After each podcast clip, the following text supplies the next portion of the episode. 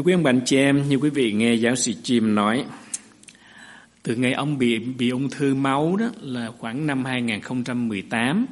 Thật ra thì nhiều người chúng ta không biết ông trong cái giai đoạn đó. Rồi ông từ Việt Nam, à, ông đã học vị Chúa từ Việt Nam, ông về lại để ông trị bệnh. Và sau khi ông trị bệnh thì ông đến, ông học vị Chúa với chúng ta. À, tôi không biết hình như mất khoảng chừng một hoặc hai năm sau thì ông kể như là cancer free. Và như ông nói hồi nãy đó, là từ ngày cancer free khoảng chừng năm 19 20 đến bây giờ đó là ông chạy 4.000 cây số. 4.000 cây số ông đã chạy và buổi sáng hôm nay là ông chạy half marathon tức là khoảng 20 cây số, khoảng 13 miles. À, ở tại phố Forward sáng hôm nay tại phố Forward rất là nhiều người chạy. Tôi thấy tin tức để như vậy và người ta chạy à, nhiều cái chặng khác nhau và giáo sư Jim thì chạy chạy cái chặng nửa à, half marathon Um, tôi um, sáng nay tôi thấy ông bảo lên cái Facebook của ông đó ông bảo rằng là sau khi ông được cancer free chạy 4.000 miles và bây giờ ông tiếp tục chạy để khích lệ những người cũng bệnh giống như ông như vậy. Nghĩa là nhiều người khác khi chúng ta sống cuộc sống nếu chẳng may rơi vào trong những bệnh trạng như vậy, chúng ta vẫn có thể có hy vọng. Và những người mà đã trải qua rồi họ vẫn cho Chúa mạnh cho cho họ Chúa cho họ mạnh khỏe và họ mạnh khỏe đủ để có thể khích lệ những người ở trong những cái hoàn cảnh mà à, đáng ra chúng ta cảm thấy thất vọng. Và trong cái suy nghĩ đó tôi nghĩ cái phần mà đó cái hình ảnh của chúng ta là những con cây chuột chúng ta không chạy giống như giáo sư chim chúng ta không bị ung thư như ông. Nhưng trong cuộc đời của chúng ta là những người ở giữa thế gian chúng ta bị tội lỗi phạm tội, chúng ta đáng phải bị kết án, phải chết mất. Nhưng Chúa đã cứu chúng ta và cho chúng ta trở nên con của Đức Chúa Trời. Thì bây giờ, chung quanh chúng ta vẫn có những người mà chúng ta phải đem trở lại cho họ niềm hy vọng. Và đó là lý do mà tôi chia sẻ với quý vị buổi sáng hôm nay với cái đề tài bài học của chúng ta đó là cơ đốc nhân và thế gian. Phân đoạn Kinh Thánh mà chúng ta vừa đọc ở trong Matthew đoạn 5 câu 16 Chương 13 đến câu 16 Có bốn câu Kinh Thánh thôi rất là ngắn. Nhưng mà cái phân đoạn Kinh Thánh đó, Nếu chúng ta đọc phần trước đó, Thì chúng ta sẽ thấy rằng Phần trước đó là một cái phân đoạn hết sức là tuyệt vời Về những phước hạnh mà con người có thể có. Và đây là cái đoạn mà tôi xin đọc ở trong Matthew đoạn 5 câu 1 cho đến câu số 12 thì chúng ta sẽ thấy cái câu 13 nó nằm ở cái chỗ nào. Câu, câu 1 đến câu số 12 như quý vị thường nghe đó là, là cái bài giảng trên núi của Chúa Giêsu nó diễn từ câu số đoạn 7, đoạn 5, đoạn 6, đoạn 7 và đoạn 5 khởi đầu việc đó Chúa Giêsu nói như thế này, tôi đọc hết cả phần uh, à, Matthew đã tường thuật lại rằng Đức Chúa Giêsu xem thấy đoàn dân đông bèn lên núi kia và Ngài đã ngồi thì các môn đồ đến gần Ngài. Ngài bèn mở miệng mà truyền dạy rằng và đây là điều chưa nói. Phước cho những kẻ có lòng khó khăn vì nước thiên đàng là của những kẻ ấy. Phước cho những kẻ than khóc vì sẽ được yên ủi. Phước cho những kẻ nhu mì vì sẽ hưởng được đất. Phước cho những kẻ đói khát sự công bình vì sẽ được no đủ. Phước cho những kẻ hay thương xót vì sẽ được thương xót. Phước cho những kẻ có lòng trong sạch vì sẽ thấy Đức Chúa Trời. Phước cho những kẻ làm cho người hòa thuận vì sẽ được gọi là con của Đức Chúa Trời. Phước cho những kẻ chịu bắt bớ vì sự công bình vì nước thiên đàng của là của những kẻ ấy. Khi nào vì cớ ta mà người ta mắng giết bắt bớ và lấy mọi địa giữ vui cho các ngươi thì các ngươi sẽ được phước vì hãy vui vẻ và nức lòng mừng rỡ vì phần thưởng của các ngươi ở trên trời sẽ lớn lắm bởi vì người ta cũng đã từng bắt bớ các đấng tiên tri trước các ngươi là như vậy. Câu 1 đến cho câu số 12 nói chỉ phước. Nếu quý vị lưu ý đó, nhấn mạnh đi, nhấn mạnh lại, nhấn mạnh đi, nhấn lại là đây là phước hạnh, đây là phước hạnh. Những lời đó, anh chị em có thấy mình chia sẻ phần đó rằng mình cũng được phước không? Đây là một điều mà Chúa nói đến nhận rằng những người theo Chúa, biết Chúa và học theo đường lối của Chúa đó là những người được phước. Cho nên tôi khuyên bạn chị em, chúng ta là những người được phước. Và khi Chúa nói rằng, bởi vì các ngươi là những người được phước, cho nên đây là những điều mà Chúa nói đến từ câu 13 trở đi. Tức là tại vì trong khi người ta chia ra thành phân đoạn hoặc là những cái tiểu đề nhỏ trên đó làm chúng ta cảm thấy là cắt quãng. Nhưng mà sự thật là nếu mà theo cái flow của Matthew khi ông viết là, Đức Chúa Trời bảo rằng, bởi vì chúng ta được phước, cho nên bây giờ là điều của chúng ta phải làm cho thế gian.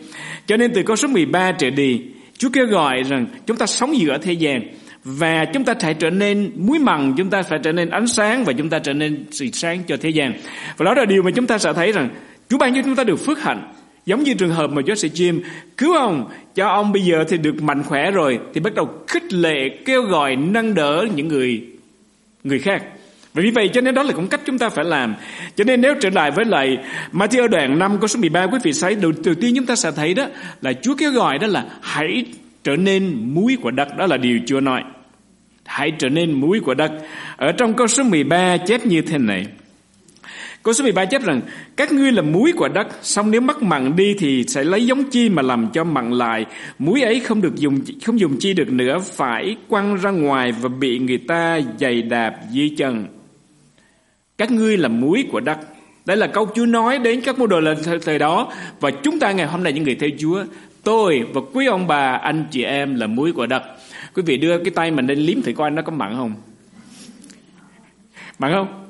Mặn phải không? Chúng ta là muối của đất. Thật ra thì muối thì nó rất bình thường. Ngày hôm nay trong cái cuộc sống của chúng ta ngày hôm nay là muối đó thì nào là muối trắng muối hóa học hoặc là một số muối khác mà tôi nhận thấy là à, muối tây tạng đó. Quý vị đã ăn muối đó chưa? Tức là cái muối mà nó đỏ đỏ hồng hồng đó người ta bảo rằng nó là muối thật. Hoặc là nhìn bây giờ thì chúng ta đang sống mà muối là họ làm nhiều về hóa chất nhiều thì người ta bảo rằng muối biển á. Muối biển cũng rất là tốt cho nên người ta bảo muối biển. Ở Việt Nam sau này là có một cái muối mà rất là nổi tiếng ở ai về Việt Nam cũng mang quá là là muối Tây Ninh. Thật ra Tây Ninh đó thì nó không gần biển. Mà không biết tại sao nó lại có cái muối Tây Ninh như vậy cho nên nhiều rất là nhiều người thích muối Tây Ninh. Và vì vậy cho nên chúng ta bảo rằng muối nó, nó đầy ra đó hết và có cái gì quan trọng. Sự thật thưa quý ông bà anh chị em, ngày hôm nay chúng ta thấy nó dễ dàng để chúng ta tiếp xúc với muối và có thể sử dụng muối, nhưng muối rất là quan trọng trong thời của Đức Chúa Giêsu. Trong thời của Đức Chúa Giêsu, muối là một trong những yếu tố hết sức là quan trọng lúc bây giờ. Cho nên khi Đức Chúa Giêsu nói về cơ đốc nhân, Ngài nói rằng các ngươi là muối của thế gian. Trong cái cách của Chúa Giêsu nói rằng các ngươi rất là quan trọng. Nó không phải tầm thường như muối ngày hôm nay ở đâu cũng có thể có được. Nhưng mà khi Chúa Giêsu nói rằng các ngươi là muối của của cơ đốc là là muối của đất đất, Chúa nói rằng các con cơ đốc nhân là quan trọng cho cuộc đời của này. Vì vậy cho nên Chúa nói rằng nếu muối là quan trọng cho cuộc đời này như vậy đó là nó chỉ quan trọng nó chỉ hữu dụng khi muối nó mặn. Chúa Giêsu nói như vậy rằng các ngươi là muối của đất. Nhưng mà nếu mất mặn thì làm sao? Cho nên Chúa nói rằng không thể mất mặn được. Muối mà mất mặn đó không còn là muối nữa, muối mất mặn đó thì phải bỏ đi. Muối mất mặn Chúa bảo rằng phải dẹp đi, phải bỏ ra ngoài đường mà người ta chỉ dài đập dưới chân để làm đường mà thôi. Muối nó không cần dùng được nữa. Vậy vì vậy cho nên Chúa bảo rằng các con là muối của thế gian, anh chị em và tôi là muối thì chúng ta phải mặn. Mặn không có nghĩa là chúng ta la lưỡi liếm cái tay của chúng ta hoặc cái, cái cơ thể của chúng ta mồ hôi nó ra đó. Chúng ta thấy mặn mặn, nó không phải là mặn đó, phải không bạn chị em biết điều đó rồi. Chúng ta phải mặn Thực sự ra đó, muối đó là một những điều chúng ta biết thời của Chúa Giêsu về thời chúng ta ngày hôm nay, đặc biệt là trong nhiều thập niên trước khi mà chúng ta không có không có không có tủ lạnh đó. Tôi nhớ rằng vừa rồi đó em tôi nó gọi qua nó hỏi tôi thế này mà nó không biết việc này đó là Ủa tại sao ở ngồi quê? Tại vì em tôi ở trong miền Nam Ngồi quê gọi với bà rằng là Mua thịt heo về là làm, làm, nấu một nồi nước mắm để sẵn đó Và muối muối heo. Thì nó không biết tại sao như vậy Bởi vì em tôi thì lớn lên về sau này thì không biết nhiều. Quý vị biết tại sao người ta mua thịt heo về trong mùa Tết á? Mua nhiều về Tết vào nó bắt đầu muối ở trong một cái thẩu Trong một cái thạp, thạp không? Giữ cho nó lâu. Nếu không có muối đó thì cái đó nó sẽ hư nhanh nếu trong trường hợp mà ngày hôm nay vậy vì ngày hôm nay tôi biết ở Mỹ trong những ngày Tết vừa qua có nhiều người nấu đem thịt heo nấu nước mắm đó để dành ăn đó. Thực ra chúng ăn ta ăn là chúng ta tiết cái vị chúng ta ăn thôi, nhưng mà thực ra nó không có cần thiết bởi vì chúng ta có tủ lạnh bỏ trong freezer nhiều khi bỏ năm bảy tháng thì không sao hết. Nhưng mà lúc bây giờ đó người ta cần trong Việt Nam của chúng ta cần đó là muối là để giữ cho thịt đó nó không lâu, nó không hư hoặc ít ra nó chậm hư với bình thường.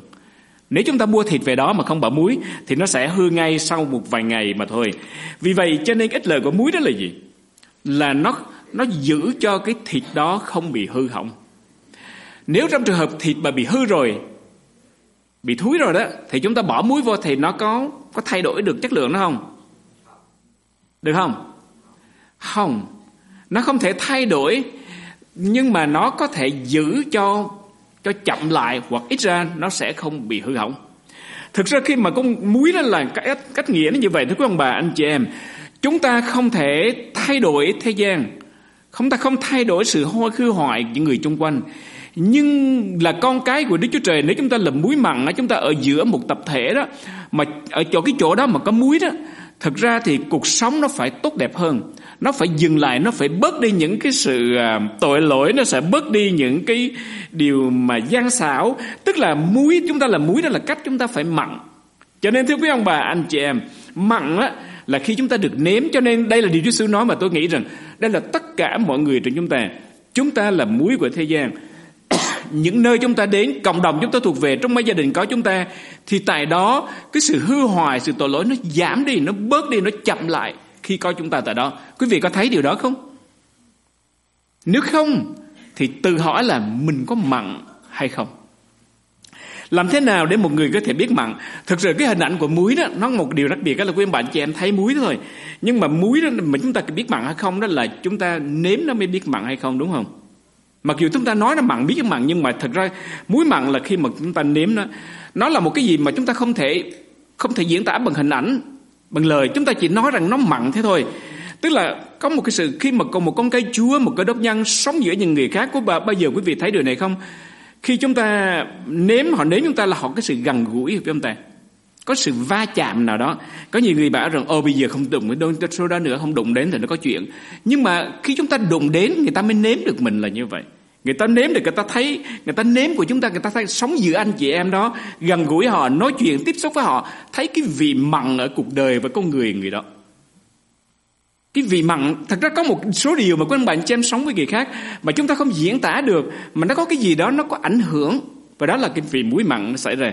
Cho nên ảnh hưởng là làm cho thế gian bớt đi những tội lỗi, ảnh hưởng là giảm, làm chậm lại những sự hư hoại chung quanh đời sống của chúng ta và những người chung quanh chúng ta bởi vì thực thực tế thế này, có nhiều người khi chúng ta gặp họ đó, thì chúng ta cảm thấy tốt hơn. Chúng ta gần gũi họ, chúng ta trò chuyện với họ đó, chúng ta cảm thấy cái giá trị của đạo đức được tôn cao lên.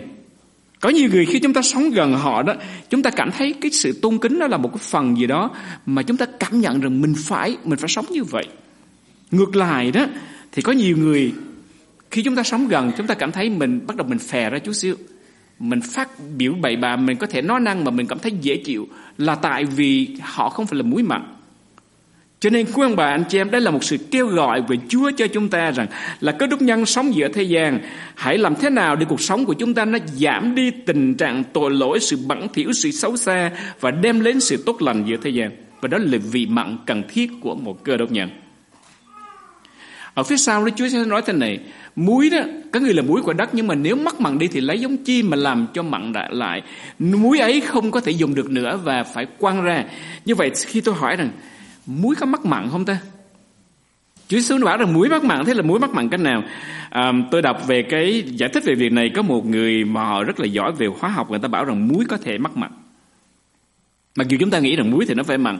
Và người ta giải thích trong hóa học là contamination là một cách để mà mà muối mặn, tức là nó phải nhiễm một cái gì khác vào trong muối đó.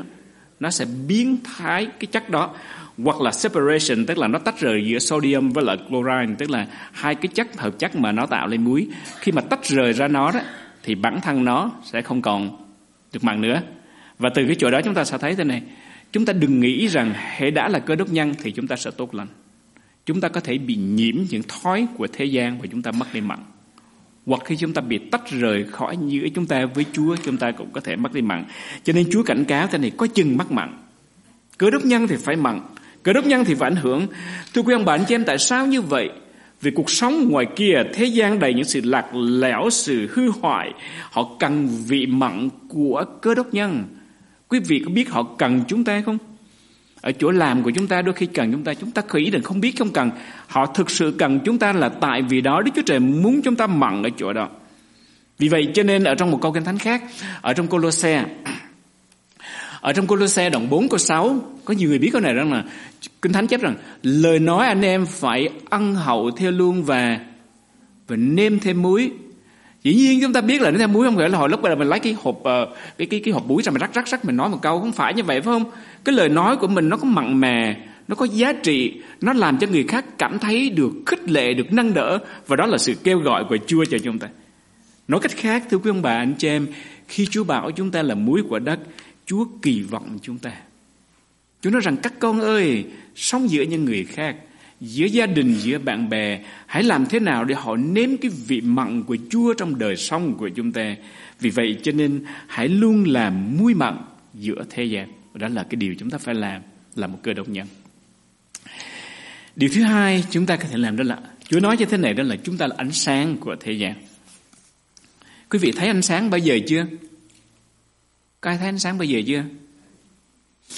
Dạ, yeah. thực ra ánh sáng là một những điều rất rất là rất là phổ biến mà chúng ta không thể sống nếu chúng ta không có ánh sáng.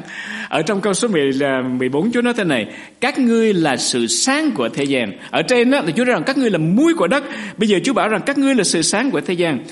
Sự sáng chúng ta đã biết là rất rất là cần cho cuộc sống rất rất là cần cho thế gian nếu buổi sáng hôm nay quý vị ngủ dậy mà mở mắt ra tôi thấy mấy ngày hôm nay trời rất là đẹp à, chúng ta đầu xuân cho nên đi ra à, ngày hôm nay thì hơi bất thường chút xíu nhiệt độ lên đến chiều nay hay như là lên đến tám mươi mấy độ lận. À, nhưng mà mà rất là đẹp rất là mát mẻ rất là dễ chịu. Tôi ước gì mà cái nhiệt độ nó ở thế này hoài. Nhưng mà bởi vì chúng ta cần ánh sáng tại vì nếu không có ánh sáng thì không thể sống được. Chúng ta không thể sống được không vật gì có thể sống được. Cho nên cuộc sống nó cần ánh sáng và thế gian cũng cần ánh sáng. Cho nên khi Chúa gọi chúng ta rằng chúng các ngươi là ánh sáng của thế gian. Các ngươi là sự sáng của thế gian. Chúa nói rằng thế gian cần các ngươi quý vị ông em thấy điều đó không chúng ta biết rằng mình sống là mình nhờ cần ánh sáng đúng không như vậy thì thế này thế gian ngoài kia cần cơ đốc nhân Đấy là cái điều chúng ta đừng có nghĩ rằng Ồ họ đâu cần mình, mình đi đâu họ đuổi thế đó không phải. Trong cuộc sống chúng ta, thế gian cần chúng ta. Cho nên Kinh Thánh nói rằng chúng ta phải là ánh sáng. Chúa sẽ bảo rằng các ngươi phải là ánh sáng. Vậy thì tôi hỏi quý ông bà anh chị em, quý ông bà anh chị em nghĩ rằng thực sự chúng ta có phải là ánh sáng không? Thực sự chúng ta có phải là ánh sáng không? Chúng ta có ánh sáng không? Chúng ta không phải là ánh sáng, chúng ta không có ánh sáng. Nhưng mà Chúa Giêsu nói rằng chúng ta là ánh sáng Thực ra thì có một câu kinh thánh khác Chúa Giêsu nói ở trong gian đoạn 8 câu 12. Chúa nói như thế này, Đức Chúa Giêsu là cánh thiết phán cùng chúng rằng ta là sự sáng của thế gian, đúng không? Mà trước đó đó thì Chúa nói rằng các ngươi là sự sáng của thế gian. What happened? Chúa là sự sáng của thế gian mà Chúa bảo là chúng ta là sự sáng của thế gian. Thực ra ở trong tin lành gian đó đoạn 9 câu 4 câu 5 và đoạn 12 câu 46 hai lần nữa Chúa Giêsu cũng lặp lại rằng ta là sự sáng, ta là sự sáng của thế gian. Vậy thì Chúa là sự sáng mà sao chúng ta là sự sáng? Làm thế nào để chúng ta là sự sáng? Ở trong đoạn 8 câu à, câu 12 chúng Kinh chị em thấy trên bảng đó, Đức Chúa Giêsu là các tiếng phán cùng chúng rằng ta là sự sáng của thế gian, người nào theo ta thì sẽ có ánh sáng. Vì vậy cho nên thực sự ra đó ánh sáng mà Chúa bảo rằng các ngươi là sự sáng nếu chúng ta chiếu ánh sáng chúng ta chẳng có đâu mà chiếu. Chúng ta là bóng tối Chúng ta phục về bóng tối, chúng ta là thế gian. Nhưng mà khi chúng ta tiếp nhận Chúa đó, thì ở trong chúng ta phải có sự sáng.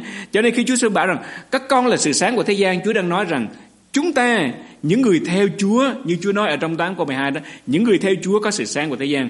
Chúng ta không thể về nhà nói với những người bạn ở ngoài, những người chưa tin Chúa là anh là chị là sự sáng của thế gian. Không thể được. Nhưng mà chúng ta có thể là sự sáng bởi vì Chúa là sự sáng cho nên sự sáng đó qua chúng ta. Quý ông bạn chị em thấy ánh mặt trăng không? Chúng ta sống giữa một thành phố hoặc là ở cái xứ này thì chúng lúc nào chỗ nào cũng có điện hết cho nên chúng ta ít khi để ý. Trong những ngày mà chúng ta lại hôm hôm nay trăng chưa nhỉ? Hôm nay vẫn còn trăng. Dạ vẫn còn trăng. Nếu trong trường hợp quý vị mà buổi tối mà tắt đèn mà nhìn ra ngoài sân vườn đó thì sẽ thấy rất là đẹp. Ánh trăng đó là cái ánh sáng của mặt trăng nó rất là vằn vặt. Um, tôi lớn lên ở nhà quê vì vậy cho nên trong thời tuổi nhỏ của tôi không bao giờ thấy điện không từ là thánh điện và cái ánh trăng đó nó là một cái gì hết sức là đẹp lúc bây giờ mà à, trong thi ca bình dân có đọc cái câu gì đó cô kia tắt nước bên đàn sao cô bút ánh trăng vàng đổ đi đó? Quý vị sẽ thấy cái cái cái cái, cái đẹp đẽ của ánh ánh trăng nó như thế nào. Nhưng mà sự thực á sự thực á mặt trăng nó chỉ là một cái khối đất đá vô cảm lạnh lùng đấy đó. Hình như ngày hôm qua hôm kia gì đó có một à, công ty gì của nước Mỹ à, vừa đáp có một cái chiếc tàu đáp xuống mặt trăng sau 50 năm tàu Apollo đáp xuống ở tại mặt trăng đó. Họ đáp xuống như vậy. Thực ra thì người ta khi Apollo nhiều năm trước và sau này một số các nước khác đáp xuống người ta đem về một nhóm đất đá thôi. Không có gì trên đó hết. Nhưng mà buổi đêm tối hôm nay chẳng hạn quý vị hôm nay có lẽ là không mây không mưa đâu. Quý vị tắt đèn nhìn ra vườn nó rất là đẹp. Sự là cái đẹp của mặt trăng cánh sáng đó là tại vì nó đến từ mặt trời. Nó không cánh sáng. Nhưng mà ánh sáng đó là tại vì nó nhận cái ánh sáng từ mặt trời. Tôi nói điều đó với quý ông bà, anh chị em để nói thế này. Chúng ta không có ánh sáng. Cuộc đời của chúng ta nó cũng tối tăm, nó tội lỗi lắm quý vị biết không? Cuộc đời của chúng ta nó cũng đầy những đen đúa nhưng cảm tạ Đức Chúa Trời thế này. Khi chúng ta nhận lấy Chúa, cái ánh sáng của Chúa chiếu vào đời sống của chúng ta, thì chúng ta trở nên cái ánh trăng nó vằn vặt như vậy. Đấy là một điều hết sức là tuyệt vời trong cuộc đời của chúng ta. Cho nên thưa quý ông bà, anh chị em, Chúa Giêsu nói như thế này về um, về sự sáng tôi nói thế này, các ngươi là sự sáng của thế gian. Và một cái thành ở trên núi thì không bao giờ không thể nào khuất được. Dĩ nhiên ờ, chúng ta sống ở cái vùng này đất nó bằng hết.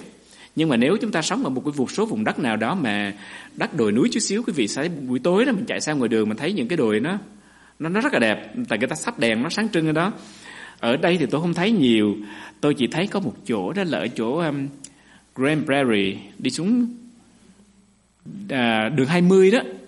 À, nó nối giữa Grand Prairie với lại Dallas. Cái đường 20 là cái chỗ 408 vẫn có cái đồi cao đó. Thường là trong khi chúng tôi còn sống dưới đó đó là đi ở trên đó mà buổi tối mà trên đồi đó nhìn xuống cái vùng thành phố Grand Prairie nó đẹp lắm. Nó, nó ánh sáng không thể nào che giấu được. Và từ đó thì Chúa Giêsu nói rằng ngày xưa đó thì người ta xây những cái nhà trên núi Jerusalem cũng là một cái thành phố ở trên núi. Vì vậy cho nên Chúa nói rằng cái một cái thành ở trên núi không bao giờ khuất được, có nghĩa là ánh sáng từ trong cái chỗ đó nó sẽ được chiếu ra giữa một cộng đồng. Và khi tôi đọc điều này tôi nghĩ đến hội thánh của chúng ta. Tức là cái thành nó đang nói đến một cái cộng đồng, một cái nhóm người.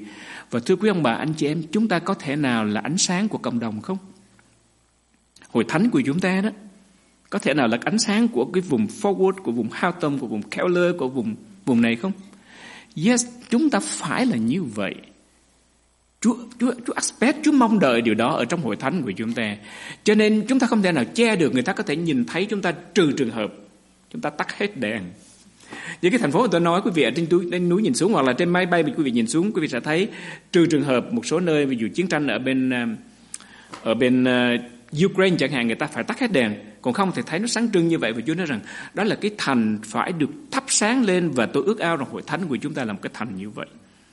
Và trong câu số 15 thì Chúa nói tiếp như thế này là cái đèn, Chúa nói rằng cũng không ai, Chúa hình là cái thành được sáng nhưng mà trong câu số 15 thì nói rằng không cũng không ai thắp đèn mà để dưới cái thùng xong người ta để trên chân đèn thì nó soi sáng mọi người ở trong nhà.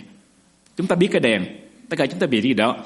Vậy cái đèn của chúng ta là gì? Cái đời sống của chúng ta là cái đốt nhân phải thắp lên ở giữa cái cộng đồng nhỏ của chúng ta. Một cái đèn thì không thể nào làm người ta đứng trên núi người ta nhìn thấy được. Nhưng mà nó ở trong cái cộng đồng nhỏ chúng ta thuộc về, ở trong gia đình, chỗ làm những người chúng ta tiếp xúc Chúa bảo rằng chúng ta phải sáng lên. Cho nên, thưa quý ông bà, anh chị em, khi được gọi là ánh sáng thì chúng ta là một cái đèn. Chúng ta được kêu gọi để chiếu sáng để người khác thấy và đến với Chúa một sư Rick Warren ông nói rằng ở trong một cái nhà của chúng ta có những cái um, cái đèn chùm đó ông nói cái đèn chùm rất là đẹp. Mà thường là người ta trầm trồ cái đèn chùm, nhưng mà ông bảo rằng cái đèn mà nó nó quan trọng cho ông mà nó bảo về ông đó là cái đèn nhỏ nhỏ mà gắm trong tường đó. Buổi tối mà chúng ta bước thức dậy mà đi đó, cái đèn đó nó không làm chúng ta ngã. Cho nên thưa những người lớn tuổi, quý vị mà rất rất sợ té, xin vui lòng để mấy cái đèn đó trong cái dọc dọc tường đó, quý vị dậy đi đi thì sẽ nó không phải ngã là tại vì nó sẽ ngã rất là nguy hiểm. Thật ra chúng ta cần cái đèn, chúng ta cần ánh sáng vì vậy cho nên đây là điều mà tôi thưa quý cô ông bà anh chị em chúng ta được gọi là ánh sáng để chúng ta có thể chiếu sáng Chúa trong đời sống của chúng ta. Thế gian đầy sự mờ tối. Tôi trở lại điều đó. Quý ông bà anh chị em không biết thôi, chúng ta cái nhìn dưới cái lăng nhiệt kính của Kinh Thánh đó, thì trong cái chỗ hội họp, trong cái chỗ họ ăn uống, trong cái chỗ họ không biết Chúa, thực sự ra họ rất là cần ánh sáng. Cho nên tôi đương nói điều này với quý ông bà anh chị em rằng nếu thế gian đã mờ tối mà cơ đốc nhân cũng mờ tối nữa thì đó là tai họa. Nếu như người bạn của chúng ta không biết Chúa họ sống bậy bạ ẩu tả mà chúng ta cũng sống giống như họ. Ô thì đó là tai họa. Nhưng chúng ta có trách nhiệm phải chiếu sáng là như vậy. Cho nên xin Chúa giúp cho tôi và nhắc tôi với bạn chị em rằng tôi, chúng ta là ánh sáng của cuộc đời này. Ánh sáng của gia đình, ánh sáng của cộng đồng, ánh sáng của chỗ đời khác. Bởi vì Chúa đã thắp sáng cuộc đời của Ngài trên chúng ta. Có một bài hát tôi rất là tôi rất là thích mà về sau này chúng ta ít hát cái bài này. Có ai biết bài này không?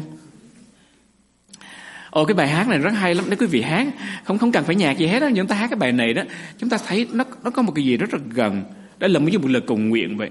Xin cha ban cho thêm dầu cháy trong lòng con. Xin cha ban tâm linh bùng cháy luôn. Chúng ta sẽ không sáng được, chúng ta sẽ không cháy được nếu chúng ta thiếu dầu của Đức Chúa Trời trong cuộc đời của chúng ta. Xin cha ban cho thêm dầu cháy trong lòng con. Thần linh cha chiếu sáng trong con đêm ngày ôi nó phải là cái lời cầu nguyện của chúng ta quý ông bà anh chị em thực ra thì chúng ta không có ánh sáng đâu thực ra ai đó thất bại chúng ta cũng y họ thôi chúng ta chỉ có thể làm sáng khi Chúa rót lời Chúa, thần linh Chúa trong lòng của chúng ta.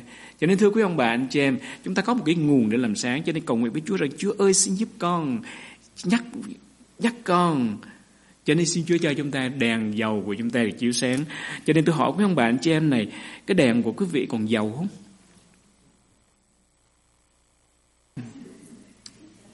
Tại sao chúng ta sống cũng giống như những người khác? Là khi đèn của chúng ta không còn dầu, thánh linh Chúa không cháy trong đời sống của chúng ta nữa. Ồ, tôi nghĩ ra không phải là chuyện bình thường, chuyện đùa, nhưng mà nó là một sự thật. Đức Chúa Trời bảo rằng chúng ta là ánh sáng ngày trong đời nơi chúng ta. Chúng ta cần dầu thánh linh, chúng ta phải chiếu sáng giữa thời gian thưa quý ông bạn chị. Và đó là điều Chúa nói đến cái phần sau mà tôi chia sẻ với ông bạn chị em. Bởi vì chúng ta là ánh sáng thì cái việc của ánh sáng làm đó là phải chiếu sáng. Ở trong câu số 16 Câu số 16 chép thế này rằng, Sự sáng các ngươi phải soi trước mặt người ta như vậy, Đặng họ thấy những việc lành của các ngươi Mà ngợi khen cha các ngươi ở trên trời. Sự sáng của các ngươi soi trước mặt ai? Thực sự ra đang nói người ta, Tức là nói thiên hạ đó. Cái bóng tối đó, Những người chưa biết Chúa đó, Người ta là người ngoài Đạo Đức Chúa Trời không thể dừng lại Ở trong bốn bức tường đại Đức Chúa Trời không ở chỉ khuôn viên nhà thờ Thầm thương là chúng ta đến đây thì tương rất là lịch sự đúng không? Gặp nhau sẽ vui mừng, nói rất là ngọt ngào. Nhưng mà đạo Đức Chúa Trời không phải chỉ chiếu ở đây mà thôi. Đạo Đức Chúa Trời thực ra là là ở chiếu phật phần ngoài khuôn viên nhà thờ. Cơ đốc nhân phải mang sự sáng mình ra bên ngoài, thưa quý ông bà, anh chị em. Ra mang sự sáng cuộc sống của chúng ta đó. Ở trong nhà thờ rất là dễ, cũng có nhiều người nice lắm, cũng không phải là ai cũng nice mà đại đa số là nice. Nhưng như vậy thì chúng ta dễ sống nhưng mà thực sự ra Đức Chúa Trời muốn rằng chỗ nào mà cái ánh sáng càng cái bóng tối nó càng nhiều đó thì cái ánh sáng càng rõ đúng không? Hãy chỗ nào mà bóng tối càng nhiều ánh sáng càng rõ. Sở dĩ mà cái đèn mà quý vị mở buổi sáng tối mà chúng ta ngủ dậy mà chúng ta đi uh, đi mà nhìn thấy là cái đèn nó rất là nhỏ nhưng mà trong cái bóng tối đó thì nó sáng bừng lên. Cho nên xin Chúa Đức Chúa Trời giúp cho chúng ta phải chiếu sáng là như vậy ở trong một hoàn cảnh ở trong thơ uh, Philip đoạn 2 câu số uh, câu số 15 cho mình anh chị em thấy đó kinh thánh chết như thế này. À, Phaolô kêu gọi con cây Chúa rằng hoàn cảnh có thể thay đổi những người chúng ta quanh chúng ta họ có thể thế này thế khác. Nhưng mà ông nói rằng hỡi anh em anh em sống giữa dòng dõi không án ngang nghịch phải trở nên con cái Đức Chúa Trời không tỳ không vít không chi giống như vậy không chỗ trách được và lại sao nữa? Lại giữa dòng dõi đó. Tôi nói rằng, ở giữa thế gian đầy những hỗn loạn, những xấu xa như vậy, hãy tiếp tục chiếu sáng như đúc trong thế gian. Chúng ta đó, Kính Thánh nói về chúng ta đó. Về quý ông bà, anh chị em, Đừng có đợi người này người khác không. Mỗi người theo Chúa, Mỗi người tiếp nhận sự sống của Chúa trong đời sống của mình, Thì người đó có thể chiếu sáng. Cho nên đây là điều tôi thưa quý ông bà, anh chị em, Chiếu sáng nó không phải là một sự lựa chọn. Chiếu sáng không phải là, Ồ, tôi muốn thì tôi làm, Không muốn thì thôi đó là một lời kêu gọi, một mệnh lệnh của Chúa cho chúng ta rằng các con là sự sáng của thế gian. Hãy soi sự sáng đó ra bên ngoài. Cho nên xin Đức Chúa Trời giúp cho tôi với quý ông bà, anh chị em, hãy soi sáng. Và tôi muốn kết luận, kết luận điều này với quý ông bà, anh chị em, quý vị hỏi là soi sáng cách nào? Um, nhà dẫn kinh Billy Graham, à, cái sorry, William Buckley đó, ông nói như thế này. Hãy chiếu sáng qua cách bạn cư xử với những người bán hàng mà quý vị mua hàng ở ngoài chợ. Hãy chiếu sáng qua cách mà bạn các bạn đi ăn trong nhà hàng, gọi một bữa ăn ở tiệm. Cuộc sống rất là bình thường, chúng ta có thể chiếu sáng tại nơi đó. Ờ, à, hãy chiếu sáng qua cách mà chúng ta đối xử với người làm công của chúng ta nếu chúng ta là người chủ. Chúng ta là supervisor, là boss. Hãy chiếu sáng qua cách chúng ta đối xử với những người chủ hãng, người làm của chúng ta. Hãy chiếu sáng qua cách chúng ta chơi thể thao ngoài qua cách chúng ta lái xe cách chúng ta nói chuyện. À, cách lái xe nó cũng là một những cách rất là đặc biệt. Tôi nhớ rằng có những lúc mà à, chạy xe ngoài đường đó mà người ta họ chạy ẩu ẩu hoặc là sầm xe nào chúng ta bắp kèn bắp kèn á. Tôi nhớ có một lần có nhiều người mà chạy họ chạy kỳ cục tôi tôi bắp kèn một lần. Và từ đó trở đi tôi không bắp kèn nữa. Số là thế này tôi không biết năm đó tôi cũng lâu lắm rồi nhưng tôi đi forward à, tôi ở trong cái axit trong à, trong xa lộ tôi axit ra. Axit ra thì thường là chiếc xe mà ở chạy mà ở Seville Road thì họ dừng họ họ tránh mình chút xíu họ chậm lại đúng không? Tôi chạy mở chiếc xe kia nó chạy loạn quạng loạn quạng nó muốn muốn đụng đến tôi tạt vào trước mặt tôi tôi bóp tôi té! Thì tôi bóp kèo như vậy. Và tôi thấy cái người chạy xe giật mình thế này tôi nhìn thấy cái, cái vai đó nó rung khi mà họ giật mình khi tôi bóp còi. Tôi chạy lên chút xíu tôi dòm thấy đó là một người lớn tuổi một ông cụ cụ khoảng chừng tám chín mươi tuổi và từ đó trở đi, tôi dặn lòng tôi rằng không có còi nữa. Không có còi nữa. Và tôi nghĩ rằng thật, nó là việc rất là nhỏ, rất bình thường. Nhưng thưa quý ông bạn chị em, trong cuộc sống của chúng ta, trong cuộc sống của chúng ta, mỗi điều, mỗi cơ hội, mỗi sự tiếp xúc, chúng ta có thể chiếu sáng Chúa qua cuộc đời của chúng ta. Cho nên khi một ngọn đèn chiếu sáng thì không phải là người ta thấy ngọn đèn.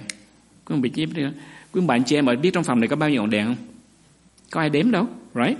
Cái đó cũng cũng không bao giờ nhìn thấy nhìn thấy là nó chói.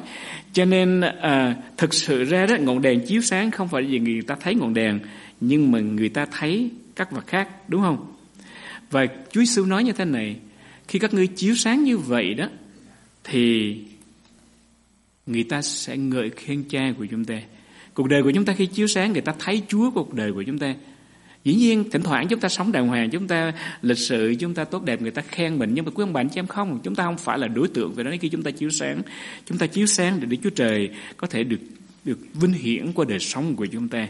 Cho nên khi một ngọn đèn chiếu sáng đó Là để người ta thấy một điều gì khác Mà người ta thấy Chúa. Quý ông bạn chị em người ta có thấy Chúa qua cuộc đời sống của chúng ta không? Có ánh sáng của chúng ta sống không? Cho nên chúng ta sống giữa một thế gian Chúa Giêsu nói như thế này đó là Ngài nói rằng để các việc lành của các ngươi và mà dẹp trở lại để các việc lành của các ngươi họ thấy được và họ ngợi khen cha các ngươi ở trên trời. Và vì vậy cho nên thế gian có thấy việc lành, việc tốt của chúng ta không quý ông bà, anh, chị em Thực sự ra đây là một câu hỏi đơn giản nhưng mà đôi khi chúng ta đã ít xảy ra trong cuộc đời của chúng ta. Cầu xin Chúa dùng điều này để nhắc nhở tôi với quý ông bà anh chị em. Thế gian có ca ngợi Chúa vì việc làm của chúng ta hay không? Nào, rất là ít khi xin Chúa tha thứ cho chúng ta về những lúc như vậy. Thực sự ra con ông che một lần nữa là thế gian ngày hôm nay càng mờ tối hơn bao giờ hết. Chúng ta nghe bao nhiêu tin tức chúng ta nhìn thấy chung quanh của chúng ta, đầy dẫy những tội lỗi, đầy dẫy những bóng tối, đầy dẫy những sai trật. Thế gian mờ tối hơn bao giờ hết và cũng vì vậy, thế gian cần ánh sáng hơn bao giờ hết. Nếu chúng ta là những con cái chúa chúng ta không chiếu sáng, thì ánh sáng đến từ đâu? Chúng ta là người có ánh sáng, chúng ta phải chiếu sáng. Và nếu khơi cơ đốc nhân không chiếu sáng, ai sẽ chiếu sáng? Ở trong cái thành phố này, trong cái cộng đồng của chúng ta, trong chỗ làm của anh chị em, nếu tôi và quý anh chị em không chiếu sáng thì ai? No, no one. Cho nên xin Chúa dùng điều này nhắc chúng ta rằng, Chúa ơi xin giúp con, chúng ta có sự kêu gọi để chiếu sáng cuộc đời của chúng ta. Và đây là điều tôi chia sẻ với ông bà anh chị em, hãy làm được số điều thế này. Hãy chiếu sáng về đời sống của chúng ta. Thế gian rất là cần những cuộc đời như thế này. À, ăn thua đủ, thạnh nộ bao nhiêu điều, đầy dẫy hết người kia không cần nữa. Thế gian cần điều này. Hãy chiếu sáng bằng đời sống của chúng ta. Cách ứng xử của chúng ta. Cách nói năng của chúng ta, những lời tốt lành với anh chị em mình, với người thân trong gia đình, với bạn bè, với những người làm việc của chúng ta. Được không quý ông bà anh chị em? Thỉnh thoảng chúng ta cũng thấy mình tối sầm lại. Nhưng xin Đức Chúa Trời Ngài dùng điện nó nhắc chúng ta rằng chúng ta có thể chiếu sáng mình đời sống. Điều thứ hai đó là hãy chiếu sáng bằng chính hành động của chúng ta. Của lòng yêu thương, của một sự quan tâm, một sự thăm hỏi của chúng ta đối với những người khác. Một món quà nhỏ chúng ta dành cho một người khác. Dẫn một người qua đường, à, nhường cho một người trả tiền trước chúng ta. À, nếu một người nào mua đứng trước chúng ta họ thiếu một vài đồng, chúng ta có thể trả cho họ những cái hành động rất rất là nhỏ. Nhưng mà nó là một ánh sáng chiếu lên tại đó. Cho nên chúng ta vẫn có thể làm điều đó với chúng ta dẫn một người chậm chạp. Chúng ta đối xử nhân ái với một người khờ dại. Chúng ta đang chiếu sáng với ông bạn chị em biết không? Đó là cái điều Chúa kêu gọi. Điều thứ ba chúng ta có thể chiếu sáng là chiếu sáng bằng chính tấm lòng của mình. Chúng ta an ủi cho một người đau buồn. Chúng ta đã cầu nguyện với một đức tin thành thật. Hãy hãy hãy nói trong sự thành thật của lòng của chúng ta. Và thật sự đã có nhiều khi chúng ta cầu nguyện không biết nó quốc hay không. thực ra mà nói như vậy.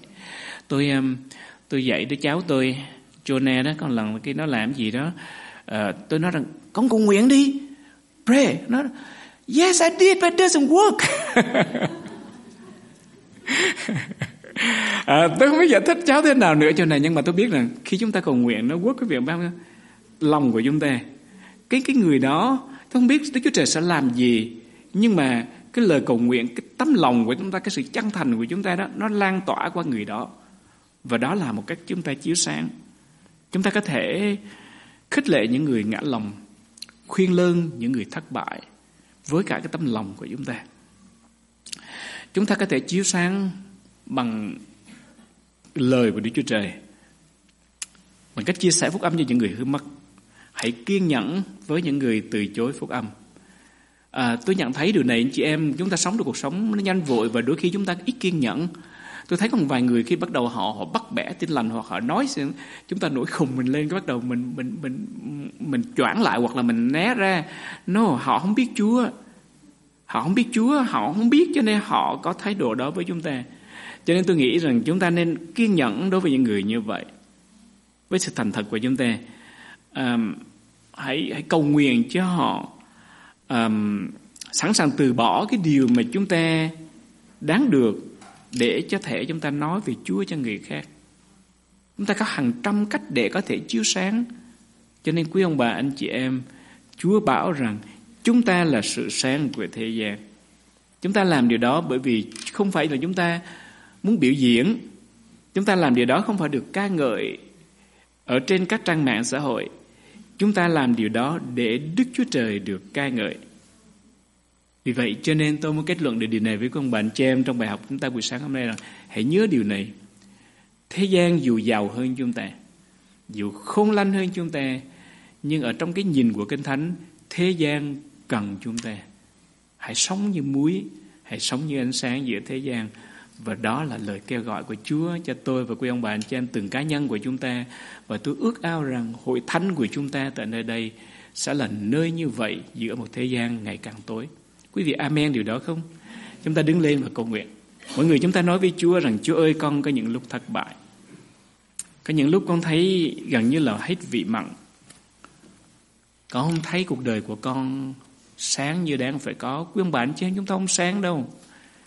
Cho đến khi nào lửa thần linh của Chúa rót vào chúng ta giàu đã rớt trong đời sống của chúng ta. Tôi ngầu cầu nguyện rằng Chúa rót giàu của Chúa trong đời sống của chúng ta. Và chúng ta sẽ sáng. Và đó là lý do Chúa đặt chúng ta giữa thế gian này. Chúng ta cầu nguyện.